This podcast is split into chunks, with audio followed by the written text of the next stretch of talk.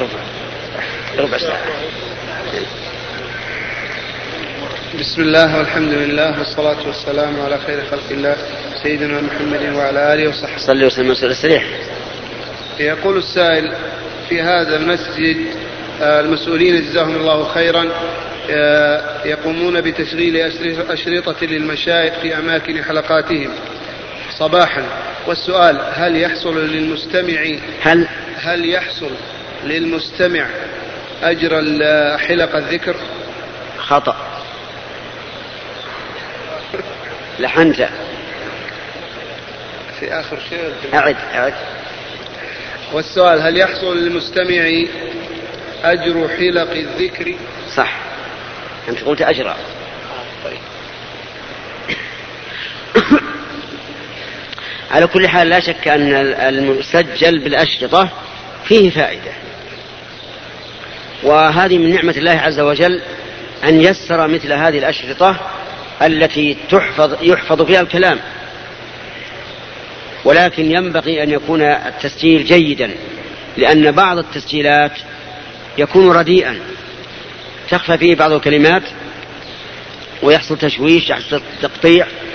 فإذا كان التسجيل جيدا فلا شك أن فيه فائدة عظيمة. صحيح أن الحاضر أو المستمع يفقد التفاهم. يعني ما في إنسان يسأله مثلا أو يطلب منه حل أشكال أو ما أشبه ذلك لكنها لا شك أنها مفيدة. نعم. نعم جزاكم الله خيرا. هذا سائل سائل يقول هناك رأيين يا شيخ في الصلاة في مكة. منهم من يقول أن الصلاة في أي بقعة من مكة المكرمة كالصلاة في مسجد الكعبة وما دليل كل من الرأيين. نعم. الراجح عندي أن الصلاة المفضلة بمئة ألف صلاة هي الصلاة في المسجد في مسجد الكعبة لأنه ثبت بهذا النص في صحيح مسلم. وخير من يفسر كلام الرسول صلى الله عليه وسلم هو الرسول فهو أعلم بمراده. فقال صلاة في مسجد هذا أفضل من ألف صلاة فيما عداه إلا مسجد الكعبة وهذا نص صريح. والمساجد الأخرى في مكة ليست مساجد الكعبة. لكن الصلاة في الحرم أفضل من الصلاة في الحل. والدليل على هذا أن النبي صلى الله عليه وعلى آله وسلم لما كان نازل لما كان نازلا في الحديبية والحديبية بعضها من الحل وبعضها من الحرم كان نازلا في الحل لكنه يصلي في الحرم.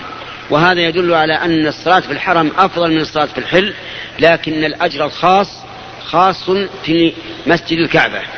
ويدل لهذا قول الرسول صلى الله عليه وسلم لا تشد الرحال إلا إلى ثلاثة مساجد المسجد الحرام. ومن المعلوم أنها لا تشد الرحال إلى مسجد في في العزيزية أو في الجودرية أو فيما أشبه ذلك أو غيرها من أحياء مكة. فالراجح عندي أن التفضيل الخاص إنما هو في المسجد الذي فيه الكعبة فقط. نعم. جزاكم الله خيرا. سائل يقول فضيلة الشيخ نرجو منكم أن توضحوا لنا حكم الدم أو الرعاف هل هو نجس أم لا؟ نعم. وهل ينقض الوضوء أم لا؟ نعم. طيب. جميع الخارج من البدن لا ينقض الوضوء إلا ما خرج من السبيلين القبل أو الدبر.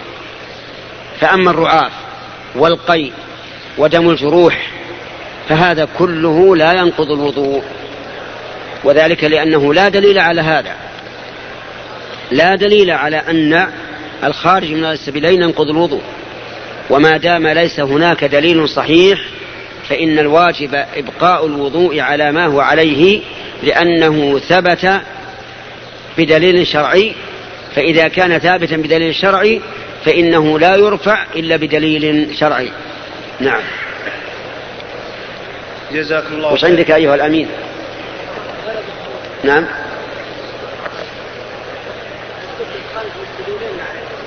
لا الخارج من السبيلين هو الذي ينقض الوضوء. وما عدا ذلك لا ينقض الوضوء. نعم.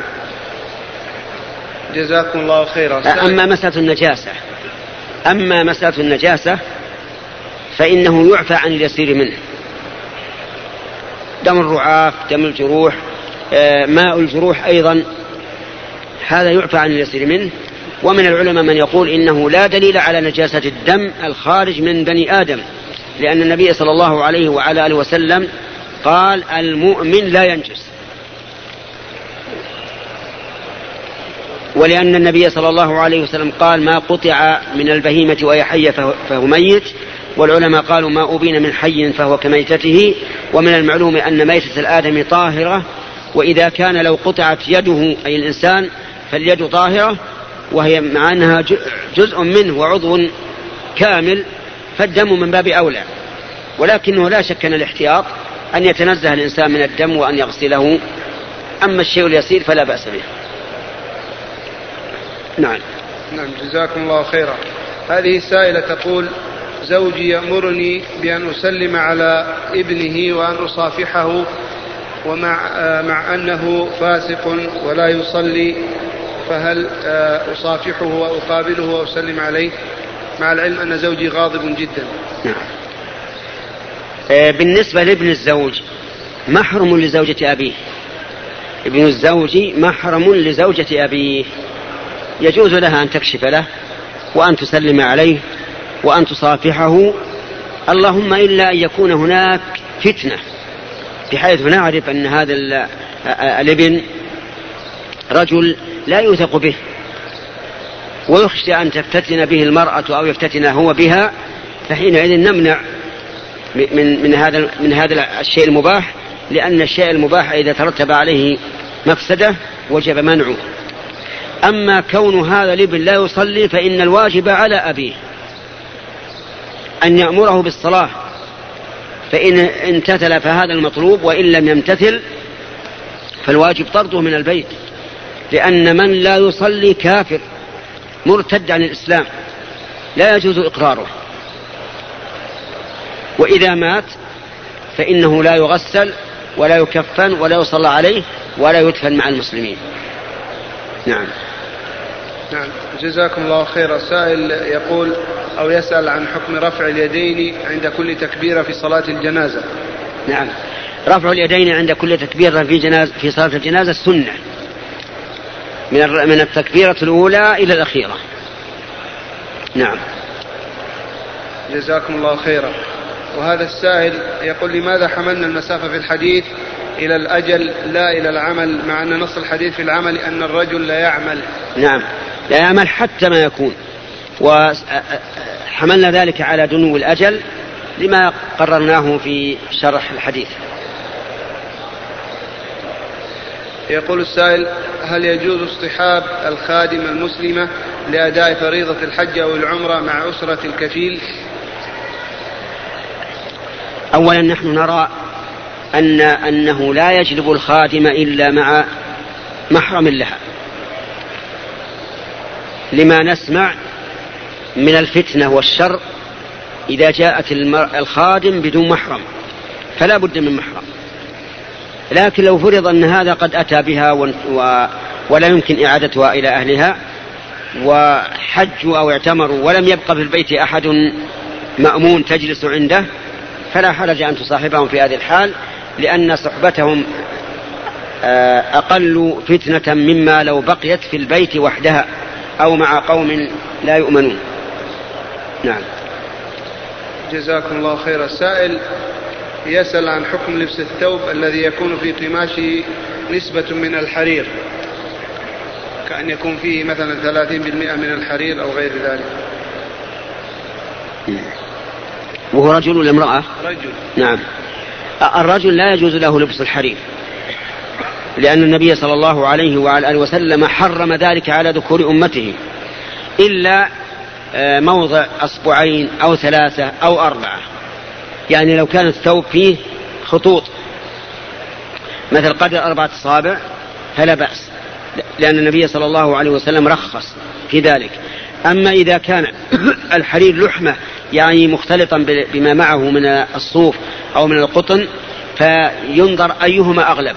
إن كان الأغلب الحرير فهو حرام وإن كان الأغلب غير الحرير فليس بحرام. وإن تساويا فمن العلماء من حرم ومنع ومن العلماء من أباح. ولكن ينبغي للرجال أن يتجنبوا لبس الحرير مطلقا. لأن الرجل كامل بنفسه ليس محتاجا إلى أن يكمل نفسه باللباس أو بالحلي أو ما أشبه ذلك. النساء هن التي اللاتي يحتاجن إلى تكميل أنفسهن باللباس أو بالحلي ولهذا قال تعالى أو من ينشأ في الحلية أتمه وهو في الخصام غير مبين. من يعني بذلك؟ المرأة. المرأة. هي التي تنشأ في الحلية وتربى عليها. أما الرجل فينبغي أن يكون رجلا بمعنى الكلمة ويبتعد عن مثل هذه الأمور. وكذلك الذهب. الذهب لا يلبسه الرجل مطلقا. نعم. جزاكم الله خيرا. هذه سائلة والظاهر أنها طالبة في في مدرسة تسأل عن آه، الترتيل أمام الشيخ الذي يدرسهم وهو أعمى ضرير يقول تقول إذا لم نرتل نحاسب عليها بالدرجات فما رأي فضيلتكم؟ آه، إذا كانت ملزمة بالترتيل وأنها إن لم ترتل آه، نقصت درجاتها فلا بأس لكن لا لا يكن لا يكون لا يكون الترتيل بصوت رخيم فات. لأن الله تعالى قال لنساء النبي صلى الله عليه وعلى آله وسلم ولا تخضعن بالقول فيطمع الذي في قلبه مرض. وأنا أنصح هذا المعلم أنصحه فأقول لا يحرص على أن تترنم المرأة بالقرآن عنده لأن الشيطان يجري من ابن آدم مجرى الدم. وما ومحل الإدراك عند الأعمى ما هو؟ السمع. فيفتتن بالصوت كما يفتتن المبصر بالرؤية. فأنا أحذر إخواني الذين تولوا التدريس للبنات من أن يحملوا البنات على البنات على أن أن تكون أن يكون أداؤهن للقراءة على وجه تحصل به الفتنة. لأن الشيطان يجري من ابن آدم مجرى الدم والإنسان قد يظن أنه لا يغلبه الشيطان فيغلبه. ولهذا قال النبي عليه الصلاة والسلام من سمع بالدجال فلينأ عنه. الدجال يأتي في آخر الزمان يفتن الناس يقول فلينأ عنه أي فليبتعد عنه. فإن الإنسان يأتي إليه وهو يظن أنه يعني ينجو منه فيتبعه لما يلقي في قلبه من الشبهات. نعم. جزاكم الله خيرا. سائل يقول ما حكم حلق, حلق اللحية بقصد تزيين الوجه؟ خلاص؟ ها؟ ربع ساعة خلاص؟ بارك الله فيك. لا لا. إيه، لا. الحق وأحق ويتبع. نعم. نحن أتمنى هذا الرجل. هل تم؟ الربع تم. نعم. لا لا ساعتي أنا الآن. ساعة ثمان إلى سبع دقائق. طيب نعطيكم دقيقتان. نعم. يسأل عن حكم حلق حلق اللحية بقصد تزيين الوجه. يمكن تحديد حلق اللحية لا يجوز لأن النبي صلى الله عليه وعلى آله وسلم قال خالف المجوس أعفوا اللحى وحفوا الشوارب وتحسين الوجه بإبقاء الجمال الذي جعله الله تعالى للرجل. فإن اللحية علامة الرجولة. ولهذا جعلها النبي عليه الصلاة والسلام من الفطرة كما ثبت ذلك في صحيح مسلم حيث قال عشر من الفطرة وذكر منها إعفاء اللحية. فاللحية جمال للإنسان ولا يحل له أن يحلقها ولا شيئا منها. بل تبقى على ما هي عليه. ويقول بعض الشباب إنها إذا خرجت لحيته تخرج آه، يعني آه، متفرقة. نقول اصبر اصبر عليها لأنها سوف تتم إن شاء الله. إي نعم. لو حلقها بعد سبع حكم فقد قامت عليه الحجة وأمره إلى الله عز وجل. تحديد يا شيخ يمشي ما في أسئلة شبوية. طيب. آه، يقول السائل ما هي الحالات التي يجوز فيها الكذب؟ الكذب؟ أنا لا أعلم شيئا يجوز فيه الكذب. الكذب كله حرام. الكذب كله حرام. وذلك لأن الكذب ليس كما يقول العوام. العوام من فقههم العامي أن الكذب ينقسم إلى قسمين. القسم الأول أبيض لا بأس أبيض لا بأس به. والقسم الثاني أسود هو الحرام. من أين هذا التقسيم؟ نعم. لكن الكذب كله حرام. ولكن ورد في الحديث أنه ليس الكذاب الذي يصلح بين الناس فيقول خيرا أو ينمي خيرا. يقول خيرا أو ينمي خيرا. قصد الإصلاح. اختلف العلماء رحمهم الله في معنى هذا الكلام. هل المراد به التورية؟ والتورية تسمى كذبا كما قال إبراهيم حين اعتذر عن الشفاعة للخلق إنه كذب ثلاث كذبات مع أنه ما كذب لكنه ورى فقال بعض العلماء إن المراد بالكذب في الحديث هو إيش؟ التورية وكذلك آه، حديث الرجل زوجته وحديث المرأة زوجها ورد فيه أنه يجوز فيه الكذب والمراد بذلك التورية وأيضا أنصح الإخوان أن لا يكثر التورية على الزوجات. لا يكثر التورية. لأنهم إذا أكثروا التورية ثم عرفت أنه ما في شيء لا تصدقه أبدا. وكذلك هو إذا حدثته وورت وعرف أن المسألة التورية ليس وراءها شيء لن يصدقها. ففرق بين الشيء الذي يجوز على الإطلاق والشيء الذي يجوز بالتقييد. على كل حال الكذب حرام هذا هو الأصل. وإذا تضمن أكلا للمال بالباطل أو تحيلا على نظام الدولة صار أشد.